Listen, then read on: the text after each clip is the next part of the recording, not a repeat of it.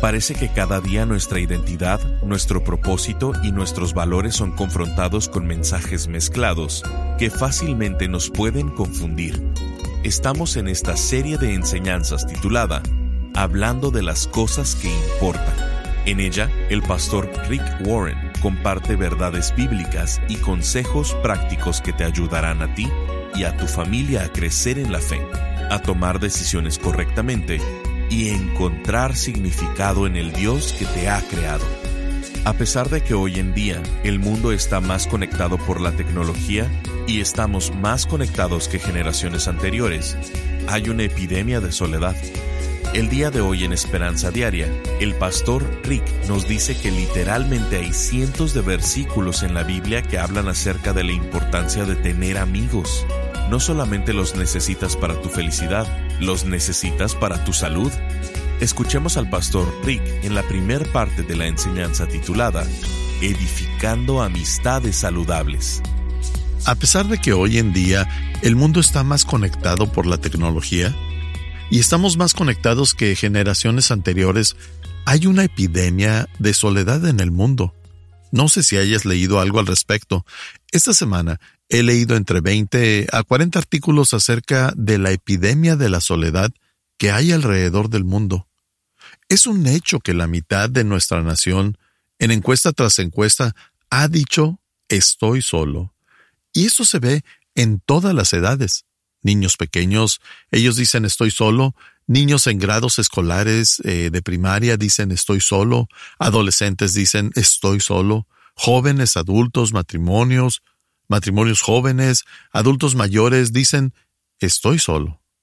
Más de la mitad de la población de Estados Unidos en cada etapa de la vida dice, estoy solo. Eso es una epidemia. Nunca habíamos tenido estos números en la historia de nuestro país. Es peor en otros países. En Gran Bretaña, el número de ciudadanos que dicen estoy solo se ha elevado al 68%. Está en la epidemia que el primer ministro de Gran Bretaña tuvo que crear una dependencia y nombrar a un ministro de soledad. No estoy inventando esto. Tienen un ministro de soledad, porque el 68% de los británicos dicen estoy solo. Y esto lo podemos ver país tras país. Estaba hablando con Jason, nuestro pastor de preparatoria, y él me dijo que recientemente estuvo en un campamento de estudiantes y que les preguntó a los chicos que se pusieran de pie aquellos que estaban solos. Tal vez había unos mil jóvenes en el campamento. El 80% de los chicos se pusieron de pie llorando diciendo, experimento soledad regularmente. Parte de la culpa la tienen las redes sociales en lugar de salir un sábado por la noche, te quedas en casa viendo por una pantalla lo que los demás están haciendo. Existe también el temor de perdértelo. Eso está plagando a la generación Z, la cual es la primera generación que creció con pantallas, viendo teléfonos todo el tiempo. La Biblia tiene mucho que decir acerca de la soledad y comienza hablando de ello en los dos primeros capítulos. En Génesis 2.18 dice, el Señor dijo, no es bueno que el hombre esté solo. Es lo primero que dijo Dios que estaba mal en la tierra. Dios odia la soledad. Si tienes soledad en tu vida, eso no es parte del plan de Dios para tu vida. Fuimos hechos a la imagen de Dios, lo que significa que somos relacionales. Y por eso los seres humanos son criaturas sociales. Fuimos hechos para estar juntos. Juntos somos mejores. No fuimos hechos para estar solos. La Biblia tiene mucho que decir al respecto. Esta semana busqué a lo largo de las Escrituras pasajes que tengan que ver con la soledad, con la amistad y ser amigables. Literalmente, hay cientos de versículos en la Biblia que hablan acerca de la importancia de que tengas amigos no solamente los necesitas para tu felicidad, los necesitas para tu salud. Estudios han demostrado que entre menos amigos tengas, hay una gran posibilidad de que mueras prematuramente. No es sano que no tengas amistades saludables en tu vida.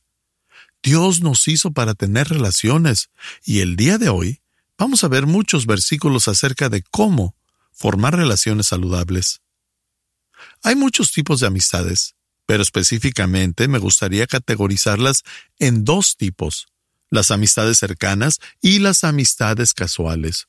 Si quieres, puedes escribirlas. Las amistades casuales pueden ser el resultado de mis circunstancias. Cuando conozco personas en el trabajo, en la escuela, en los deportes o cosas por el estilo, esas son relaciones casuales, porque son personas con las que te encuentras por casualidad. Esas son las amistades casuales, porque son el resultado de las circunstancias. Pero tus amigos más cercanos no deben de ser el resultado de las circunstancias. Ellos deben de ser el resultado de una elección. Mis elecciones, no mis circunstancias. Tus amigos cercanos no deben ser por accidente. Debes elegirlos sabiamente porque no puedes ser cercano con todos.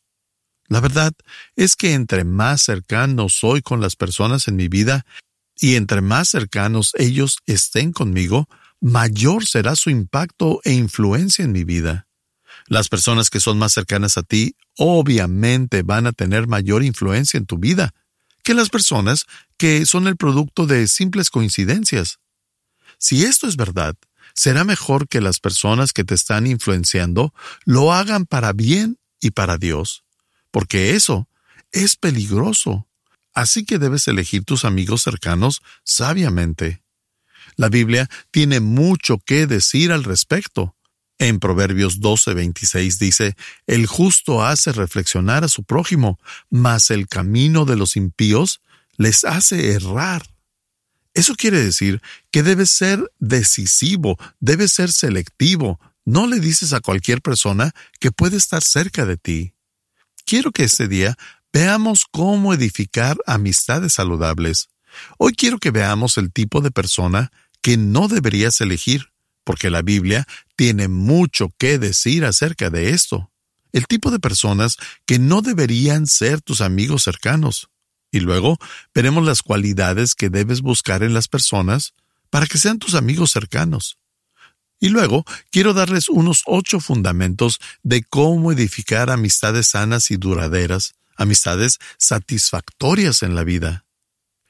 Nuestro pastor de jóvenes, el pastor Kurt Johnson, nos habla de cuatro círculos diferentes. Él dice que en el círculo exterior están tus amigos casuales. Ese es tu círculo más grande, así que hay espacio para muchos. No pasas mucho tiempo con estas personas, pero son tus amigos casuales. No los ves con regularidad, así que hay una influencia limitada de ellos sobre ti y de ti sobre ellos. Un poco más adentro, en el siguiente círculo, están lo que él llama tus amigos cercanos. Pero no hay espacio para muchos, porque no puedes ser cercano con todos. No tienes a muchos ahí, pero pasas más tiempo con tus amigos cercanos, y es por eso por lo que hay mayor influencia de ellos sobre ti y de ti sobre ellos. Pero luego dice que hay un círculo interior, y ese está a tu alrededor, y ese se llama tus amigos íntimos. Nunca había escuchado eso, pero me gusta, amigos íntimos y solo tienes espacio para unos cuantos, tres, cuatro o cinco pueden ser tus amigos íntimos. Pasan mucho tiempo juntos y hay mucha influencia entre ustedes. Me gustan los círculos del pastor Kurt, pero es exactamente lo que hizo Jesús. Jesús amó a todos, le dio de comer a cinco mil, entrenó a ciento veinte, discípulo a doce y fue mentor de tres. Lo diré de nuevo, Jesús amó a todos. No había nadie que Jesús no amara. Alimentó a cinco mil, entrenó a ciento veinte, discipuló a doce y fue mentor de tres. Solo Pedro, Santiago y Juan pudieron ir con él al jardín del Getsemaní. Solo Pedro, Santiago y Juan pudieron ir al monte de la transfiguración. Solo Pedro, Santiago y Juan pudieron ver a Jesús sanar a la suegra de Pedro. ¿Jesús tenía favoritos? Sí, sí los tuvo. Él pasaba la mayor parte del tiempo con quienes tenían la mayor responsabilidad. Luego, en el libro de Gálatas, Pablo dice que a Pedro, Santiago y Juan se les llamó los pilares de la iglesia. Y obviamente funcionó. Él invirtió la mayor parte del tiempo con las personas que tendrían la mayor responsabilidad. Él tuvo el mayor impacto en las personas con las que pasó la mayor parte del tiempo. Y ellos terminaron convirtiéndose en líderes. Necesitas ir a casa y hacer una lista porque muchos de ustedes están muy estresados porque tienen muchas personas PMDs y no las suficientes PMIs en su vida. ¿Saben cuál es la diferencia? PMI son personas muy inspiradoras. PDM son las personas muy desgastantes. Cuando tienes más PMDs que PMIs en tu vida, a eso se le llama estrés. Si las personas que son desgastantes son las que son más cercanas a ti, ¿qué crees? Se te acaba la energía, te quedas sin gasolina. Ya sea que este mensaje sea para que los padres puedan enseñarles a sus hijos a cómo tener amistades saludables, pero también es para todos ustedes los niños ya crecidos. Estás escuchando Esperanza Diaria. En un momento, el pastor Rick regresará con el resto del mensaje de la transmisión de hoy. Nuestro propósito, valores e identidad están siendo atacadas a diario por la presión social, los medios, la opinión de los demás y las tendencias sociales. Pensando en esto, el pastor Rick ha creado una serie titulada Hablando de las cosas que importan, donde bíblicamente y prácticamente toca temas como no perder nuestra identidad, cómo edificar amistades saludables, cómo crear conversaciones que edifican, cómo ser un discípulo de Jesús en esta era digital y qué hacer cuando eres acosado y abusado. Necesitamos hablar de estos importantes temas desde la perspectiva de Jesús y pasar estos valores a la siguiente generación. Nos gustaría que tuvieras estas enseñanzas a la mano para poderlas consultar y compartir. Queremos enviarte esta serie de cinco enseñanzas sin anuncios y con porciones que no fueron transmitidas. Al contribuir económicamente con este ministerio, con cualquier cantidad, como muestra de nuestro agradecimiento, te enviaremos esta serie titulada Hablando de las cosas que importan, en formato MP3 de alta calidad descargable. Visítanos en pastorricespañol.com o llámanos al 949-713-5151. Esto es en pastorricespañol.com o al 949-713-5151. Al estar ahí, te invitamos a suscribirte al devocional diario del pastor Rick y a enlazarte con sus redes sociales. Ahora, volvamos con el pastor Rick y escuchemos el resto del mensaje del día de hoy. Necesitas ser más intencional con tus amistades. ¿Quién está en mi círculo casual? Y escribes sus nombres. ¿Quién está en mi círculo cercano? ¿Quién está en el núcleo? ¿Quién debería estar ahí? Si haces esto, verás que tus niveles de relación se elevarán y tus niveles de estrés disminuirán. Porque creo yo que tienes a muchas personas en el círculo equivocado. Entonces quiero que veamos a quiénes dice la Biblia que no debes escoger como tus amigos cercanos, porque la Biblia dice que las personas de bien son cuidadosas de sus amistades porque pueden influir en ellos si son muy cercanas. Dios dice que hay algunas personas que debes evitar. Esta es una lista parcial. Yo solo te voy a dar como cinco o seis tipos de personas. Hay muchos otros y puedes ir al libro de Proverbios y ver todos los demás. Pero permíteme darte unos cinco o seis tipos de personas que no deberían ser tus amigos cercanos conforme a lo que Dios dice. ¿Estás de acuerdo que hay personas equivocadas que te pueden jalar hacia abajo? Si yo estoy parado en un escenario, ¿qué es más fácil?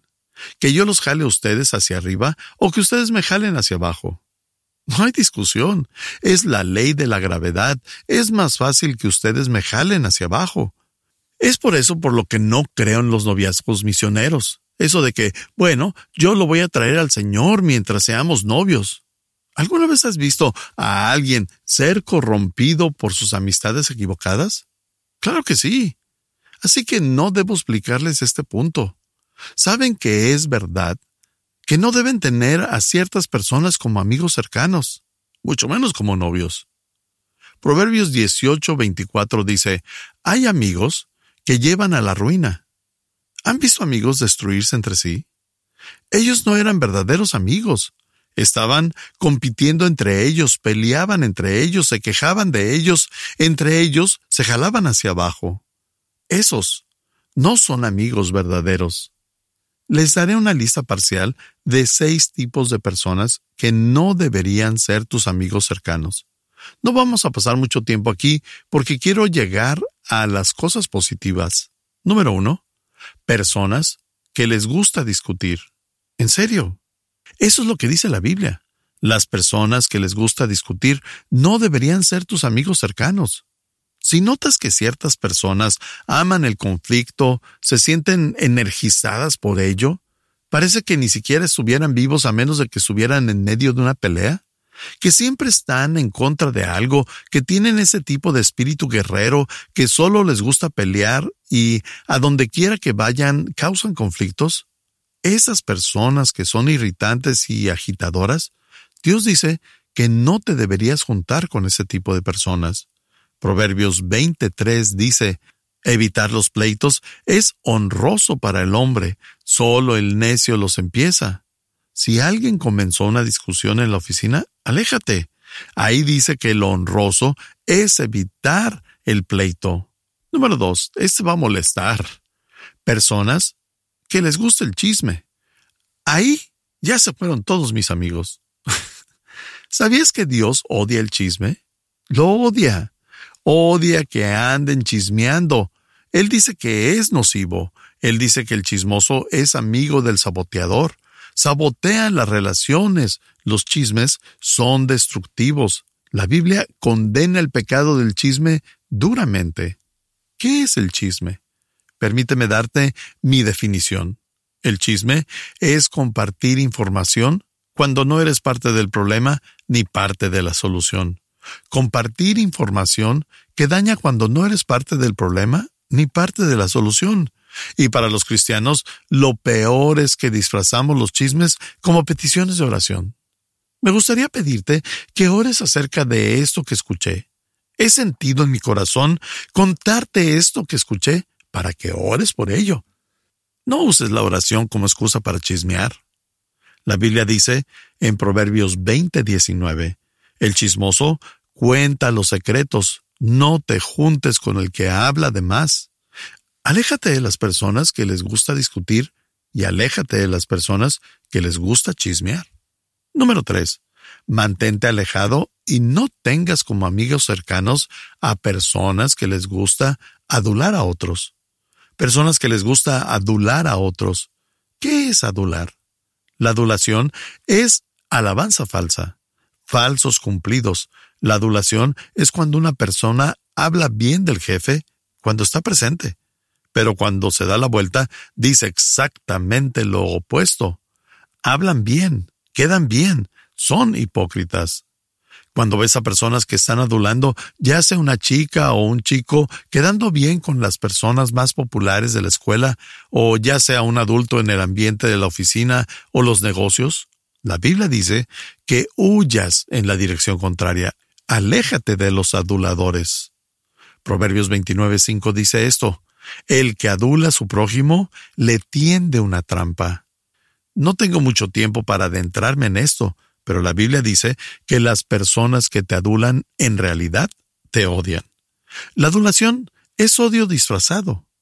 Escucha estos versículos. Salmo 62, 4 dice, solo quieren derribarlo de su lugar de preeminencia, se complacen en la mentira, bendicen con la boca, pero maldicen con el corazón. Hay reality shows que están basados completamente en este versículo, donde te dicen algo de frente, te adulan, oh, te ves muy bien, y luego... Aquí está otro versículo, Salmos 109, 5. Dice, mi bondad la pagan con maldad. En vez de amarme, me aborrecen. Chicas malas, chicos malos, esto pasa en las escuelas, pero también pasa en la vida de los adultos. La Biblia dice que te alejes de las personas que te adulan. Número cuatro. te debes mantener alejado y no debes tener como amigos cercanos a las personas que pierden los estribos. La Biblia tiene mucho que decir acerca de la adicción a la ira. Puedes expresar la ira de dos maneras. Puedes quedarte callado y ser un mártir, o puedes ser un maníaco y explotar como el volcán eh, Vesubio. Todos somos zorrillo o tortuga. Los que son tortugas, cuando se enojan, se esconden en su caparazón y dicen, ay, pobre de mí, nadie me quiere, todos me odian. Y armas una fiesta de autocompasión. O puede ser un zorrillo. Cuando un zorrillo se molesta, se lo hace saber a todo el mundo, apesta todo el lugar. La Biblia dice que las personas que no pueden controlar su temperamento no las deberías tener como amigos cercanos. Son de mecha corta, de cabeza caliente, se enfurecen, explotan rápidamente, se molestan fácilmente. Eso es lo que la Biblia dice en Proverbios 22, 24 y 25. No te hagas amigo de la gente irritable, ni te juntes con los que pierden los estribos con facilidad, porque aprenderás a ser como ellos y pondrás en peligro tu alma. La ira, como cualquier otra emoción, es contagiosa. La soledad es contagiosa. La depresión es contagiosa. Muchas cosas son contagiosas, muchas emociones lo son. Te convertirás en las personas con las que convives. Y puede que pienses, bueno, yo no conozco a nadie que sea iracundo. ¿Escucha los programas de radio? Porque ahí hay muchas de esas personas. ¿Ves televisión? Hay algunos programas que te suben la presión y no deberías verlos. Lo único que hacen es alimentar la ira que hay dentro de ti. Número 5. Las personas que roban. No conozco muchos adultos que conozcan adultos que roben de tiendas, pero sí conozco varios adolescentes que saben de adolescentes que roban de las tiendas. Conozco varias personas que roban de su oficina y todo mundo lo sabe. Son rateros, y la Biblia dice que son egocéntricos y que si roban de otros, ¿qué crees? También robarán de ti. Así que no quieres tener personas que roban como amigos cercanos. Escuchen este versículo en Proverbios 1, 13 al 15. Obtendremos toda clase de riquezas. Con el botín llenaremos nuestras casas. Comparte tu suerte con nosotros y compartiremos contigo lo que obtengamos pero no te dejes llevar por ellos. Hijo mío, apártate de sus senderos. Solo mantente alejado de esas personas. Si tienes un hijo adolescente que tenga un amigo que robe de las tiendas, tienes que enseñarle este versículo. Estás escuchando Esperanza Diaria. El pastor Rick regresará en un momento para cerrar la transmisión del día de hoy. Este mensaje lo recibimos desde México. Hola, Pastor Rick. Mi nombre es Paola y soy de la Ciudad de México. Desde que escucho sus devocionales, quiero contarle que mi vida ha sido transformada. Yo era de esas personas que solo escuchando pensaba que ya era suficiente. Después, Dios me fue llevando a congregarme, pero después me convertí en uno de esos cristianos de domingos. Pero le he de confesar que cuando empecé a escucharlo, Dios me ha hablado de tal manera que ha ido cambiando esos malos hábitos. Le agradezco mucho porque a través de sus devocionales he aprendido mucho y ahora sé cuál es mi misión. Deseo y oro para que Esperanza Diaria siga impactando y llegando a más personas. Yo lo comparto con algunas amigas esperando que ellas hagan lo mismo. Que Dios siga bendiciendo su vida y a su familia y que su ministerio siga creciendo. Bendiciones, Pastor Rick. Gracias por acompañarnos. Si quieres mantenerte en contacto con el Pastor Rick, visita pastorricespañol.com y síguelo a través de sus redes sociales. Y si quieres hacerle saber la manera en que estas transmisiones han tocado tu vida, escríbele a esperanza.pastorrick.com. Sintonízanos en nuestra siguiente transmisión para seguir buscando nuestra esperanza diaria en la palabra de Dios. Este programa está patrocinado por el Ministerio de Esperanza Diaria y por tu generoso apoyo financiero.